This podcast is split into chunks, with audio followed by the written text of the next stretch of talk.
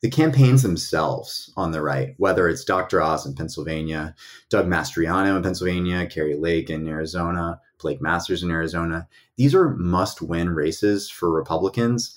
And you have some of their candidates completely dark on television spending or digital ad spending, which is bizarre.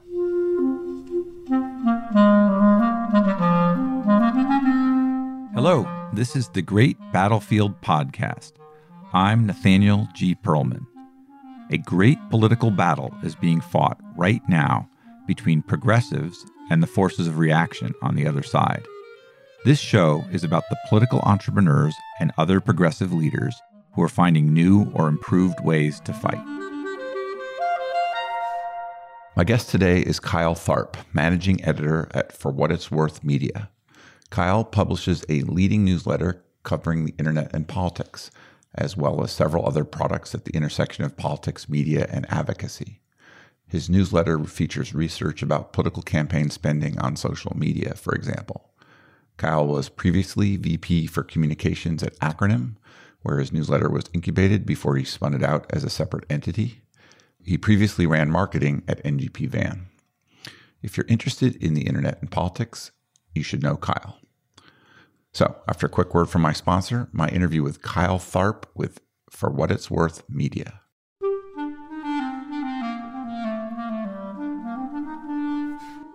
This episode is brought to you by Graphicacy. Graphicacy is an analytic design firm that can help you advance the mission of your organization using your own real data and information.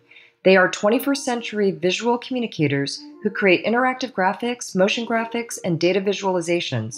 You can find Graphicacy at graphicacy.com. That is G R A P H I C A C Y.com. With Graphicacy's help, you can visualize a better world. Kyle, would you mind introducing yourself and giving me a quick biography? Yeah, I'm Kyle Tharp. I the CEO and managing editor of For What It's Worth, which is a progressive digital media company that tracks sort of the online forces that impact our politics. I have spent a little over 10 years working in the progressive movement, the intersection of advocacy, politics, technology, including a multi year tour at NGP Van, leading marketing there, a company that you yourself founded. Before NGP, I was working in the immigrant rights movement, both locally and nationally. In the last election cycle in 2020, I led communications for a digital first nonprofit called Acronym, which ran a multi million dollar expenditure against Donald Trump. And even though we share that time at NGP Van, or at least employment there, we didn't actually really overlap.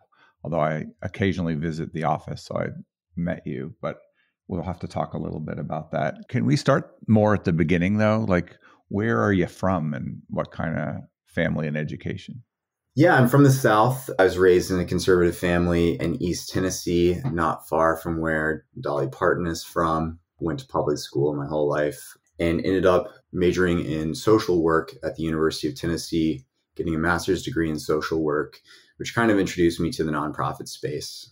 In college and grad school, I was typical activist. I kind of had my political awakening during the George W. Bush administration. Similar story to a lot of folks, was really inspired by the Obama campaign in 2008, volunteered there, and kind of joined the progressive movement after that. Eventually moved to DC. The rest is history. What was it about social work that attracted you? That often seems to come to people a little later in life than college if they become passionate about it. What was it that got you that early and took you down that path? Right. I think some of it was sort of a reaction to growing up in kind of wealthy suburbs and a conservative environment. I wanted to kind of do the opposite of that. And yeah, I really wanting to kind of cure a lot of the societal ills that I saw around me, particularly on the policy side of things, wealth inequality.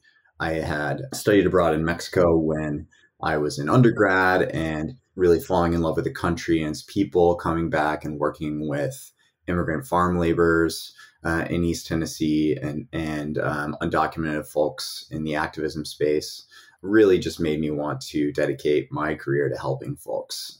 And that was a good segue into my later jobs in activism for immigration reform and, and advocacy there. But yeah, social work is kind of uh, it's a weird thing now looking back at where I am and, and writing newsletters and, doing communications. It doesn't necessarily seem like it makes a lot of sense.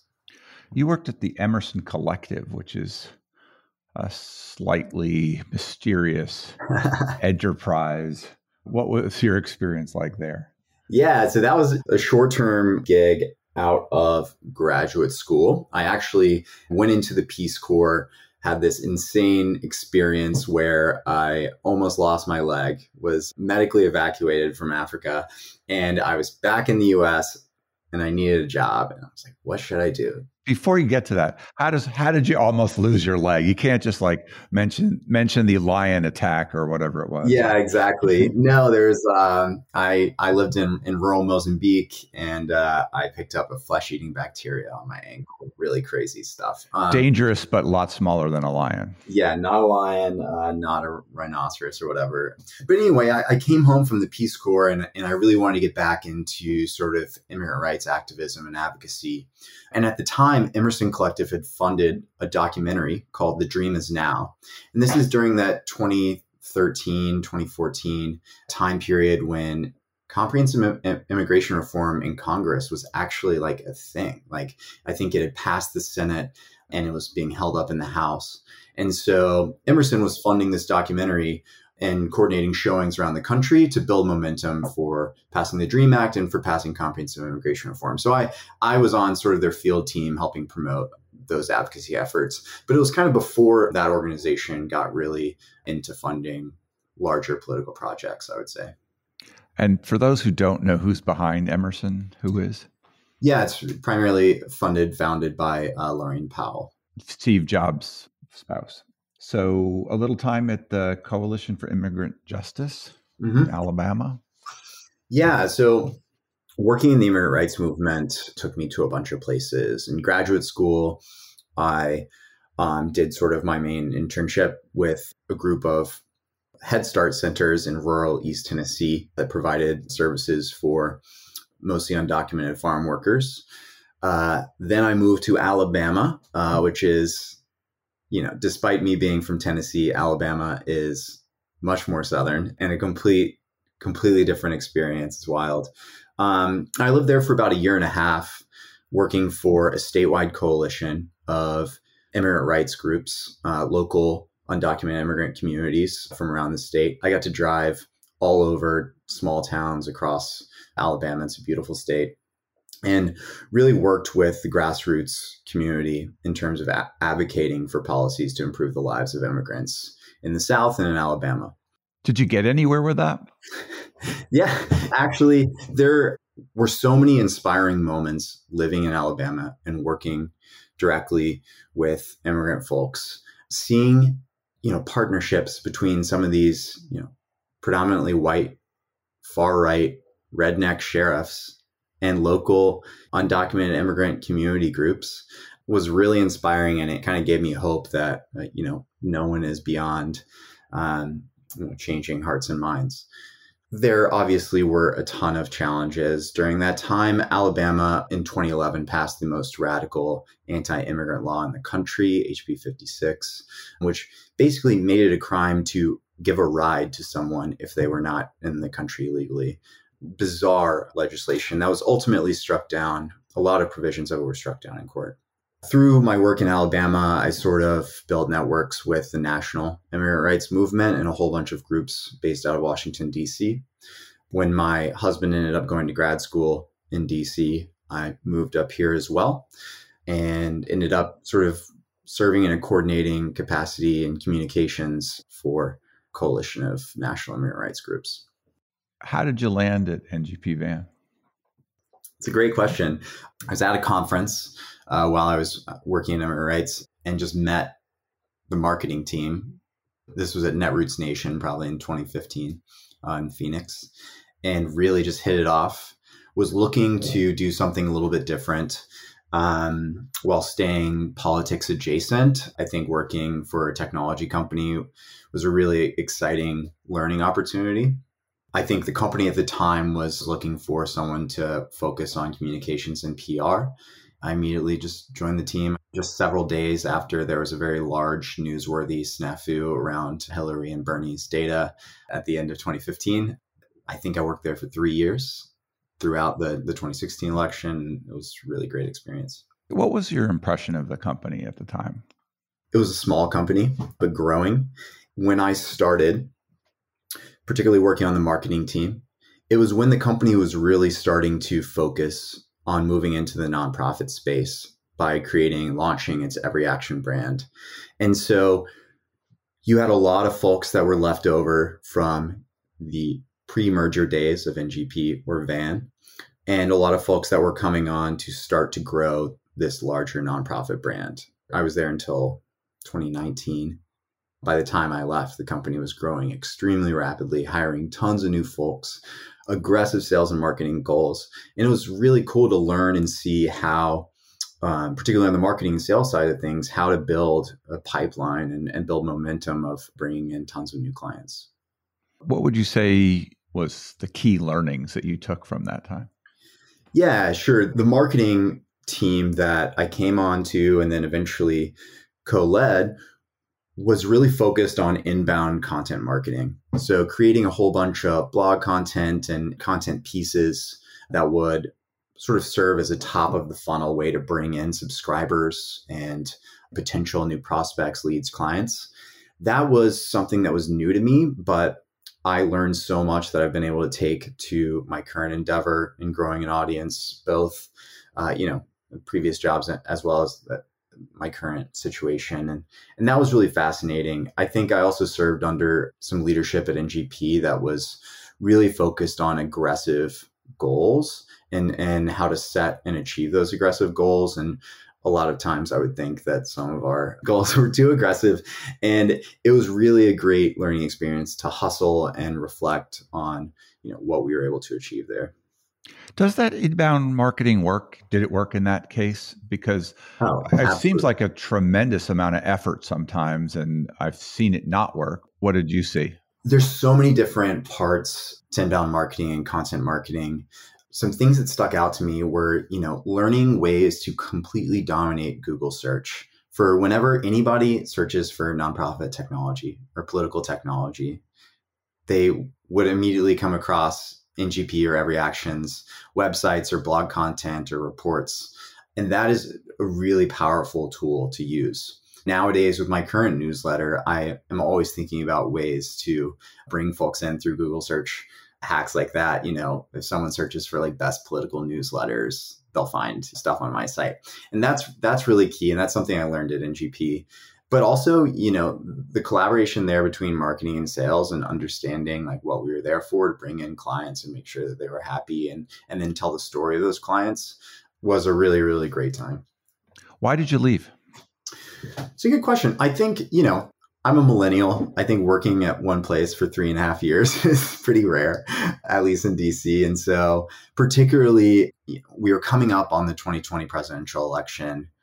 And I really wanted to sort of get back into the fight and do something a little bit more impactful, more political, and sort of more directly related to getting Trump out of office, is long story short. How did you find your way to Acronym? And by the way, I just interviewed Tara again. It will be out by the time this one is. Yeah, she's fantastic. So when I was thinking about moving on from the tech space back in into politics, I was a little bit jaded by a whole host of legacy political organizations. I will not name names at this point, but I was not exactly seeing a lot of creativity or innovation happening in the traditional DC political space.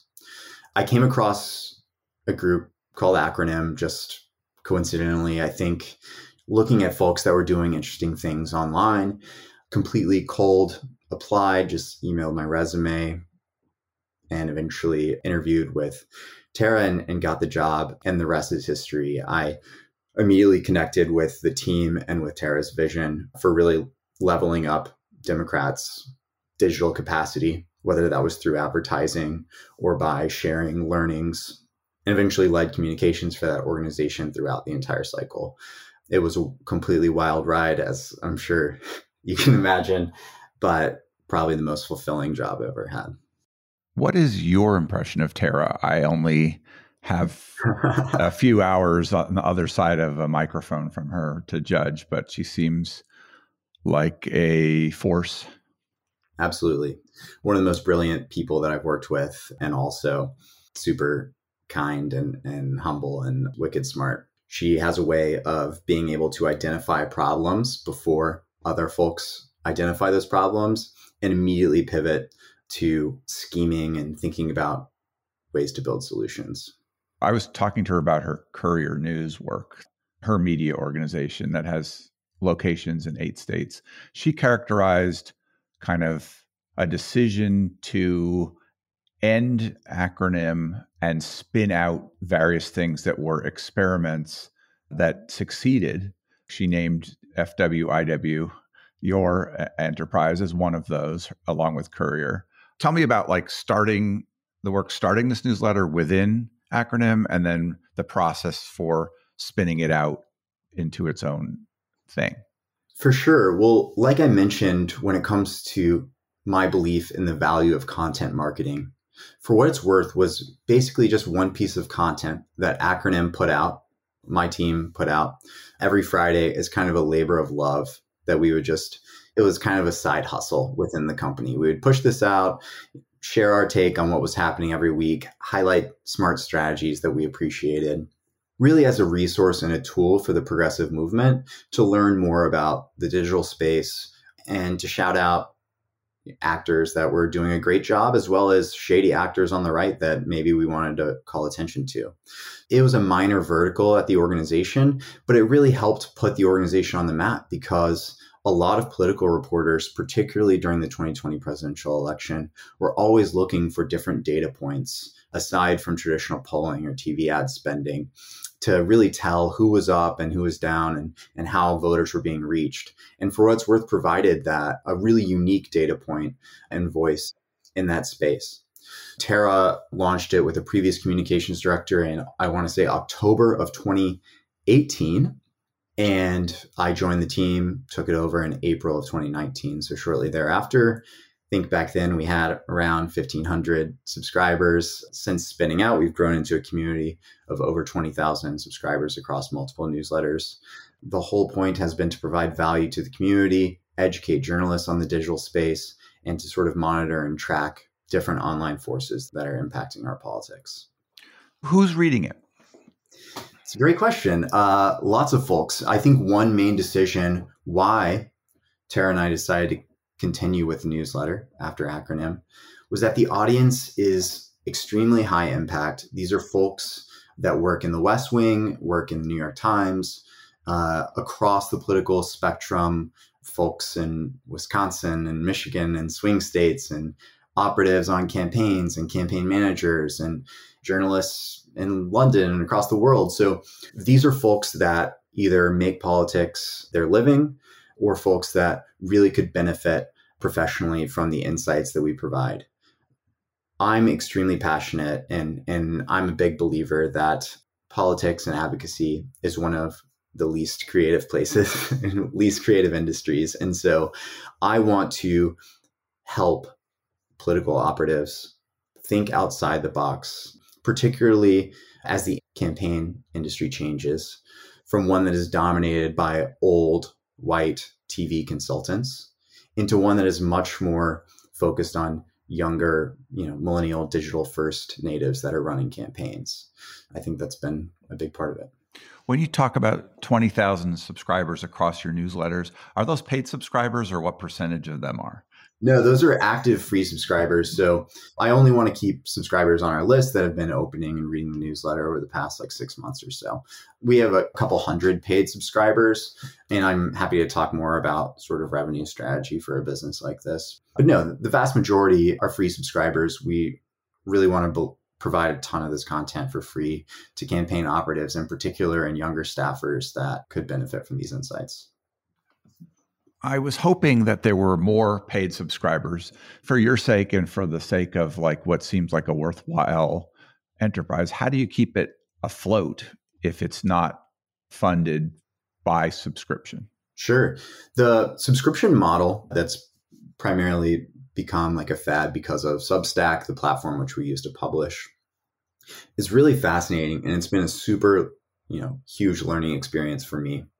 It's also extremely difficult. So there are a ton of newsletter writers on Substack. Very few of them can make a full living off of paid subscriptions. There are a couple notable ones that make a lot of money. It's the typical folks on Twitter that you see their hot takes all the time. However, we have an opportunity to generate revenue in a couple different ways. Obviously, recurring revenue via paid subscribers is amazing. You don't have to think about it. It's great. And that will continue to grow. We also provide sponsored placement in our newsletters, which helps get get us a little bit closer to our goals. Like-minded advertisers, whether they're digital firms or TV ad firms or advocacy groups, can pay for placement, as well as providing similar types of insights that we do with our For What It's Worth newsletter to large coalitions or nonprofit groups that want specific insights. So we write a climate related newsletter that breaks down the online fights for climate change. And that's because we have the support of a large digital climate coalition that really seeks value in those insights.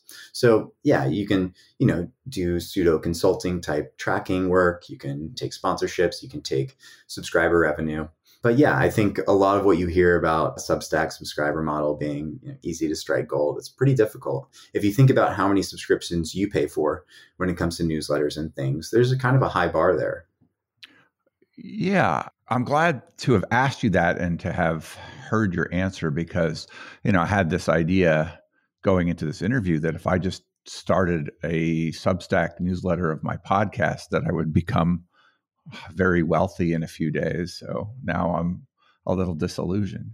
Yeah, it's a lot harder than it looks yeah. for sure. Especially uh, given all of your knowledge about how to do that kind of thing. Of course, it is not a very large niche, and that may bear on it as well. Your audience isn't endless with the kind of research that you do. Exactly. The the universe of folks that are interested in in digital politics, while it probably should be bigger, is relatively modest. Um, if you're writing about like the NFL, then sure, I'm sure you can you can or even just the elections themselves in a more crooked media sort of uh, popular way, maybe it's yeah, absolutely. Yeah. Yeah. And like partisan red meat content, this is true across platforms, but partisan red meat content always performs really well, right? So if you're the Lincoln Project and you're just talking about how Republicans are stupid, it's very easy to get a bunch of likes and shares there. So clarify for me what kind of, I mean, I've looked at it, but clarify for people what kind of content they would get at, for what it's worth. Yeah.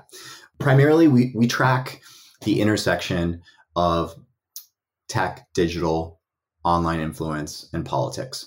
So there are a whole bunch of different data points that we can see about how the internet impacts our politics. A major one is digital advertising. So, how much money are campaigns, Republicans, Democrats, outside groups, advocacy groups, lobbying firms, how much are they paying to reach voters via Facebook ads or Instagram or Google, YouTube, Snapchat? Increasingly, and a little bit slower than most folks would like, but campaigns are shifting away from exclusively running ads on TV and direct mail. And so we've seen cycle after cycle, more and more campaigns are spending more and more ad dollars on platforms like YouTube and Instagram and Facebook. And so we're able to track those because the platforms provide really in-depth searchable databases of every political ad that's on those platforms. For what it's worth was the first sort of outlet to really dive deep into these political ad libraries online. And so we share that content every week. There are a couple other data points and tools that we can use. We have access to a tool called CrowdTangle from Facebook, which really shows what posts um, around a certain topic or, or politician are getting the most shares and likes and comments, which really kind of shows grassroots enthusiasm for a candidate or issue. And then we can also track random online forces that folks may not know are impacting our politics. A couple weeks ago, we did kind of a joint investigation with a journalist called Judd Legum. I know Judd. Yeah, into a dark money group that was running several hundred thousand dollars worth of advertising to kill the Senate's reconciliation bill, the Inflation Reduction Act, from the left saying it wasn't progressive enough. It turns out the group was backed by Republicans and was not exactly a, a, liberal climate group after all. And so we're able to sometimes catch these online forces and actors that folks aren't aware of that are impacting our politics too. When you were talking about platforms that have this amount of transparency, there's a lot of platforms you didn't mention, particularly the ones on the right. Does what's being spent or posted on those media matter what's the state of what's untracked by you? Yeah, so a lot of campaigns are starting to spend much more money on streaming devices reaching folks who are kind of cord cutters, right? So folks who watch television on Roku and Hulu and their smart TVs. That is by and large opaque. We don't know how much folks are spending there and what they're running there. In some of my past jobs, I've seen advertisers spend as much as 30% of their digital budgets on those types of advertising. So that's something that we can't see, and that's very mainstream. If I think about my own media consumption habits, I watch things on Hulu and, and Roku all the time, and, and I get served ads there. And so that's definitely how campaigns are, are going to reach me most effectively. Those right wing sites that you mentioned, there's like Truth Social and Gettr and the video site Rumble. We don't have insight into any sort of paid advertising on those platforms if they take paid advertising, but we can kind of snoop around sometimes and, and try and see what narratives and content are trending in those places as well. There are a number of big Republican campaigns. It's been reported they're dark on TV the Mastrianos, where the Republicans have pulled their funding. Could something be going on more with those campaigns than we know about because they're spending in more secretive ways, or can we t- mostly just tell that because of FEC reporting? How do we investigate that? For you know the federal campaigns, all their spending is transparent through the FEC, and and statewide campaigns through their respective states. I will say, you know, Mitch McConnell was onto something when he said that they were having a, a, problem this cycle with candidate quality. The campaigns themselves on the right, whether it's Dr. Oz in Pennsylvania, Doug Mastriano in Pennsylvania, Kari Lake in Arizona, Blake Masters in Arizona, these are must win races for Republicans.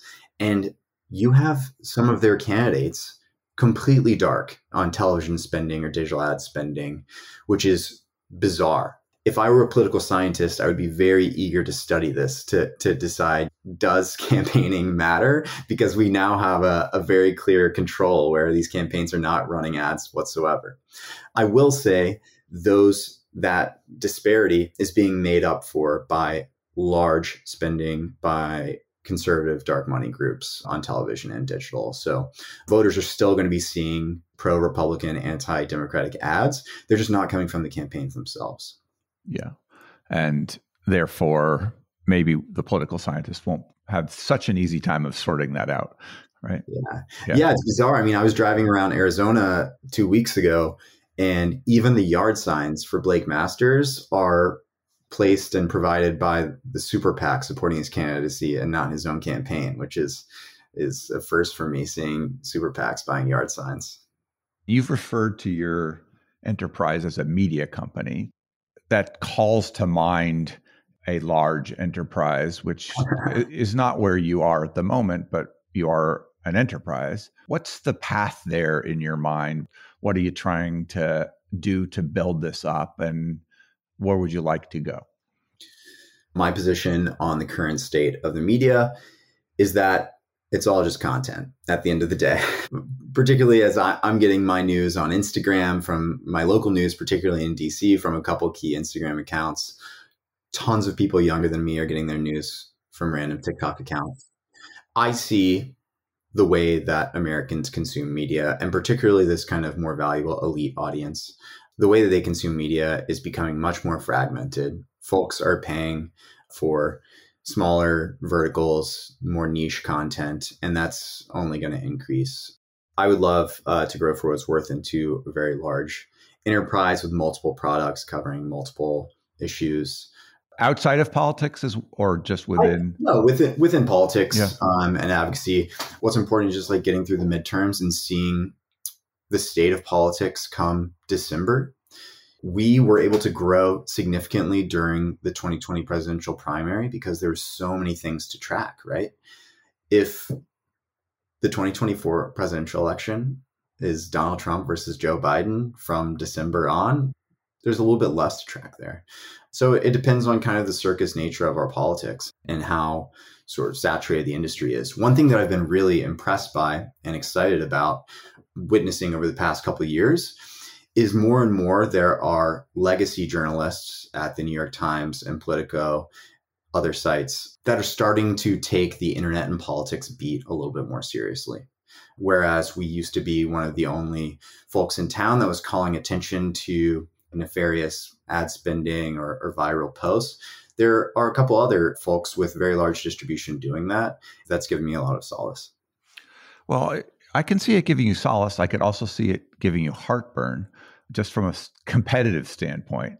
How do you see your competition? What what else can people read that overlaps or competes with your offering? Right. You mentioned that we provide like niche content. And so I don't believe anyone spends as much time in digital political ad libraries as we do. I think you could probably look at Facebook and Google's internal data on the usage of their platforms, and it would be myself and my colleague Nick. So, yeah, I don't think there's necessarily a really strong competitive lane there, but the internet is a massive place and it is way too much for a couple researchers to be monitoring at all times. And so I think it's incredibly important that more journalists, particularly in the mainstream with larger audiences, pay attention to this stuff. Who do you think covers the space well? Who do you read in the mainstream press or outside of it? Where would I go Be- besides yours, which I have subscribed to in a paid way today? there are two journalists that are both on Substack that write about the internet that I really appreciate. One is Casey Newton, who has interviewed like Mark Zuckerberg. He also writes for The Verge. Casey Newton, he writes a, a newsletter called Platformer. And then Ryan Broderick writes a newsletter called Garbage Day that is about like dark corners of the internet and weird things that are are super super crazy. Um, so th- that's just specifically on the internet beat. I think Judd Legum, Popular Information, amazing accountability journalism that really touches a little bit on the intersection of the internet and politics. Makena Kelly at The Verge writes really great. She she exclusively covers the internet and politics beat and does an amazing job. Shane Goldmacher at the New York Times writes on campaign finance, which really touches the digital stuff quite a bit. Um, so yeah, there's there's a host of folks, um, but I, as a newsletter writer, I'm also a massive newsletter consumer. So my inbox every morning is just it's too much to go through.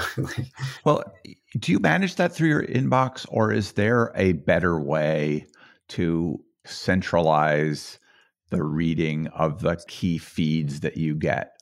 No, uh, there's not. I, I, mean, I use Google Docs religiously, so whenever I see links to things that I want to read, I dump them in an ongoing Google Doc. Um, but no, Substack has an app for reading other Substacks, but I, I manage everything in my inbox of the things that you've come across in this coverage over this year, anything else that you would like to highlight that you thought people should know about?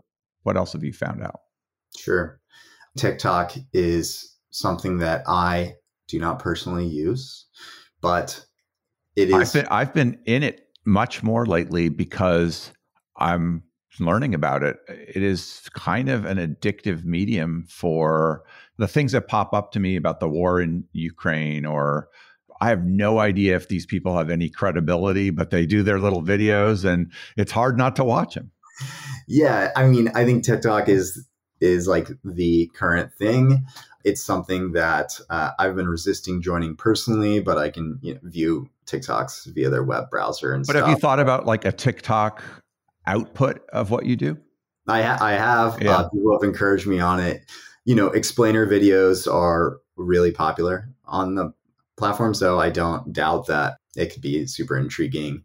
in 2020, the DNC instructed candidates to stay off of TikTok. The US government continues to tell Americans to be careful with the app because of their ties to the Chinese government.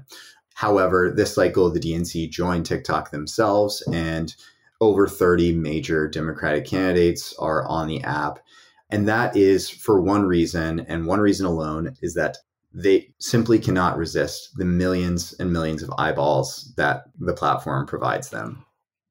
I was following one candidate in Virginia who was on TikTok. I was watching her, and they they were, I don't know, the the TikToks were they they felt unserious to me. It's a tricky balance to post things that are attention getting, but valuable, right? Right.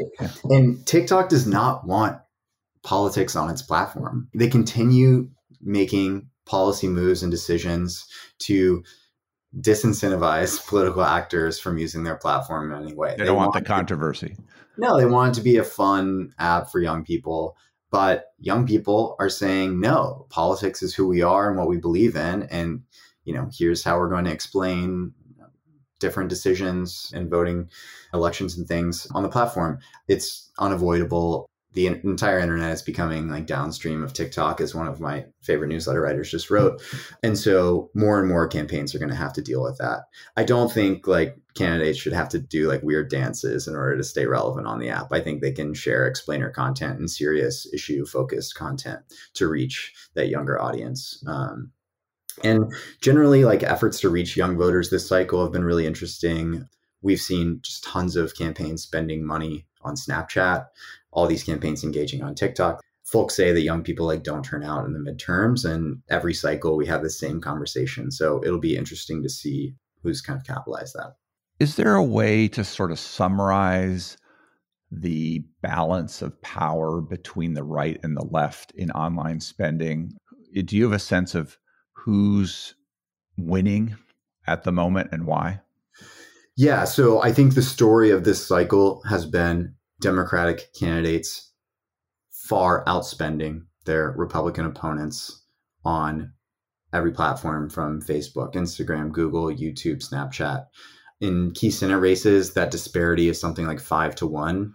Is that just candidate spending, or is that spending on the race overall, including dark money and and independent stuff? That's candidate spending, and candidate spending is important um, for a couple reasons. One, it's for grassroots fundraising purposes, right? Majority of a campaign's Facebook ads are geared towards raising more money so they can run more ads and stuff. And Republicans grassroots fundraising this cycle has completely dried up. There's been multiple reports about this strange phenomenon of Republican small dollar donors not opening up their wallets. There's a lot of reasons for that that folks have have theorized, including former President Trump sucking up all the energy and money on, on the right.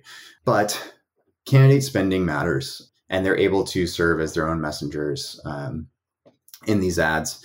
Dark money spending is a little bit different. So it depends on the state. I would say overall, right and left at this stage of the election are about at parity when it comes to television and digital ad spending.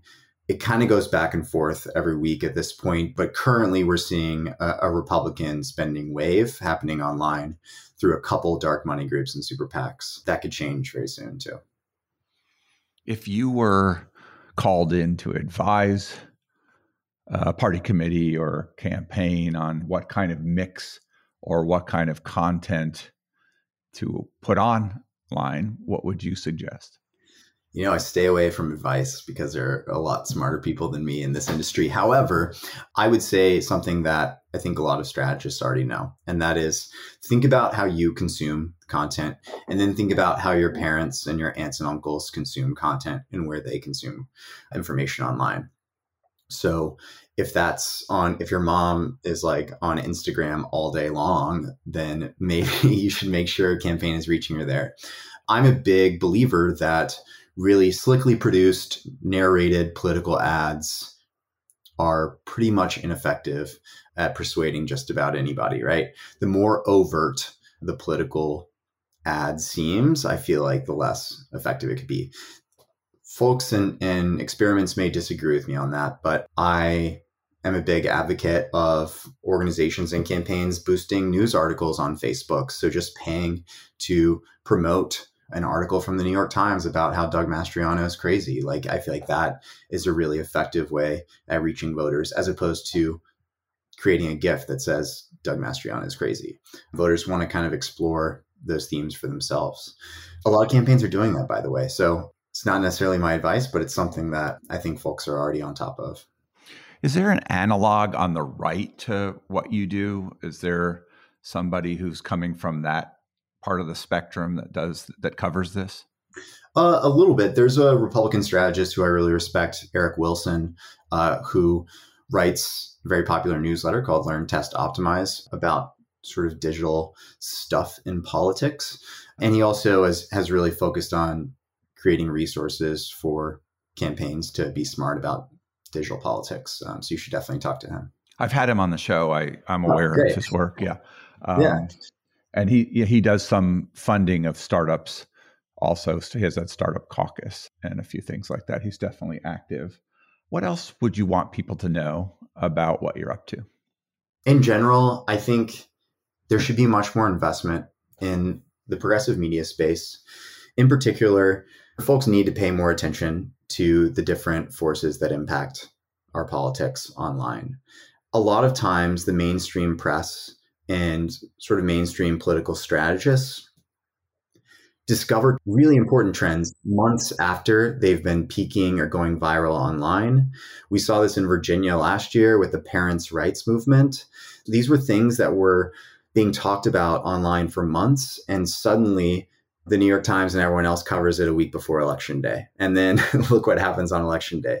And so, really uh, understanding and supporting ways that we can track trends before they go viral and, and have a huge impact is important. There are great folks that do that. Media Matters on the left is an amazing organization that does a lot of this work. And then there's a bunch of other independent strategists that do that too. But I think continue to support those and build a community around those is important. It's impossible not to notice how much of our politics is colored by de- misinformation, deliberate disinformation that is available online. Some of it through organic people doing their thing, and some of it much more actively spearheaded with money and groups and just incentives for people, you know, with their little businesses pushing stuff, pushing fake news in the true sense of the term. Does that intersect with what you follow, or do you have thoughts about that? What's going on there? Yeah, absolutely. I think one really insane example is this idea. There is, uh, I'm not sure if you've seen this, but there's this idea that uh, on the right that children, school children in public schools are allowed to identify as cats and dogs. They call this furries, and teachers give them litter boxes to use in school. I did see this. I even saw someone, one of our comedians, interviewing a person who believed that at a Trump rally and had no evidence that it fell apart during the interview and it didn't make any sense. But it's funny how numerous things like that are pushed around. It's the most insane thing. It started online, mostly in like private Facebook groups, mostly coming from a position of sort of anti trans hate from right people. Oh, if trans kids can identify how they want to identify, then kids are identifying as animals too. It's completely vile lies. But it has moved from online to offline. My sister's a school teacher the school that she works with has had to field calls to their front office around kids being provided litter boxes. It's insane. This is happening in hundreds of hundreds of schools across the country. Administrators are having to put out statements and deal with this. This all started online and this can have electoral ramifications, right? So if parents are stirred up and have this idea that schools are just allowing any crazy stuff to happen, this is just one data point, whether it's true or not, that gets into their heads and, and makes people think that crazy stuff's happening. You want to hear another another crazy thing that's been spread online that is without substance? There, I've heard this. I don't know if you've heard this, but I've heard that the former president was claiming that he won the election in spite of losing the electoral college and the popular vote and having all of his challenges in the courts turned back. Has that come across your attention? Never heard of that. Yeah, absolutely. I mean, it's bizarre. And a whole nother component to this is whether and how the large social platforms allow these lies to, to be spread, right? Um, and now we got, uh, as I understand it, more people believe that election lie than the cat lie. That's definitely believable. you found yourself, I think, in an interesting spot uh, covering what you cover. It certainly seems like a good fit for you. Does it feel like something you're going to be doing for a long time? Or, or do you keep your eye open for other possibilities? Where are you personally with this? I currently want to provide value. One thing I was taught years ago is to not just contribute to the same old DC noise, but to really try to break through it. And so I do not want to become just another voice of hot takes. There's tons of people on Twitter that have lots of ideas about how Democrats or Republicans should run. And so as long as I'm creating value, that's something that I find really important. But I love lots of things other than politics. I told you, like, I love running. and I love being outside. So, you know, maybe I'll write a book about trail running one day. Well, you you mentioned before we started recording that you're about to run a was it a hundred mile race? Yes. Why? And just say a word or two about what that's about. I got into trail running really during the pandemic, ultra marathons. You know, it's one way to kind of unplug and get off of Twitter and get off of my my email and, and just be outside. But there's a whole nother component to it of of kind of learning to strategize and overcome pain and essentially and learn how to to deal with pain that I really uh, appreciate from running. And so it's definitely my passion. You mentioned someone else, at least one person working alongside you or contributing also to your newsletters. Can you mention a thing or two about who? Yeah, yeah. Uh, I have a colleague, Nick Seymour. He actually just moved to Europe to go to graduate school, but is is continuing with me through the election and writes uh, a really great climate newsletter called Climate Monitor, as well as edits for what it's worth and helps me come up with tons of ideas for a newsletter is kind of a data genius. And so he's really great at automating a lot of the systems that I use to track digital advertising as well. You also have something called Campaigner on Substack. What's the distinction between that and your main newsletter? Yeah, Campaigner is a weekly interview series with uh, political campaign staffers. So I during the 2020 cycle, I, I, grew a little bit frustrated by seeing mainstream political press interview the same senior Democratic political strategists over and over again. I really respect James Carville and Paul Begala, but there are more people that have more takes than just those two. And so Campaigner was a way to to start to shine a spotlight on mostly younger folks who I think are really smart working in democratic politics. We collaborate with the organization Arena to produce that newsletter on temporary hiatus, but we'll be coming back after election day, hopefully to interview a lot of folks that are working on these major battleground state campaigns. Well, it all sounds pretty good. Is there a question I should have asked you that I didn't? No, I think you've asked me quite a bit. No, I'm I'm excited to do what I do this election cycle, as you are aware, they're always bizarre, but this one's pretty nutty and the stakes are super high. So, do you have a feeling about? Oh no, I uh, I'm super anti political prognostication only because I'm wrong every single time that I try to predict elections. So, you know, I, I, I am a eternal pessimist, so I'm usually right. Yeah, I, I prefer pessimism to optimism these days. But no, it's anybody's game. I think my biggest thing is um, is always thinking about my own media consumption bubble and what I'm seeing is so different from what the vast majority of Americans are seeing. So, despite me thinking that John Fetterman, for example, in Pennsylvania is running a brilliant campaign, Pennsylvania is a 50 50 state. And so, just because he has some really solid memes and, and grassroots enthusiasm online does not mean he's going to run away with that election. And it doesn't mean that he's going to break the sort of trend of midterm elections going against the party in power, especially in a state like that. So I'm it's certainly a race I'm worried about, probably more than most people. Yeah. Yeah. Yeah. Sure. Well, uh, Kyle, super great to talk to you. Anything else you want to say? Nope, that's it. Thanks for having me on. I really appreciate it. Yeah, I had fun.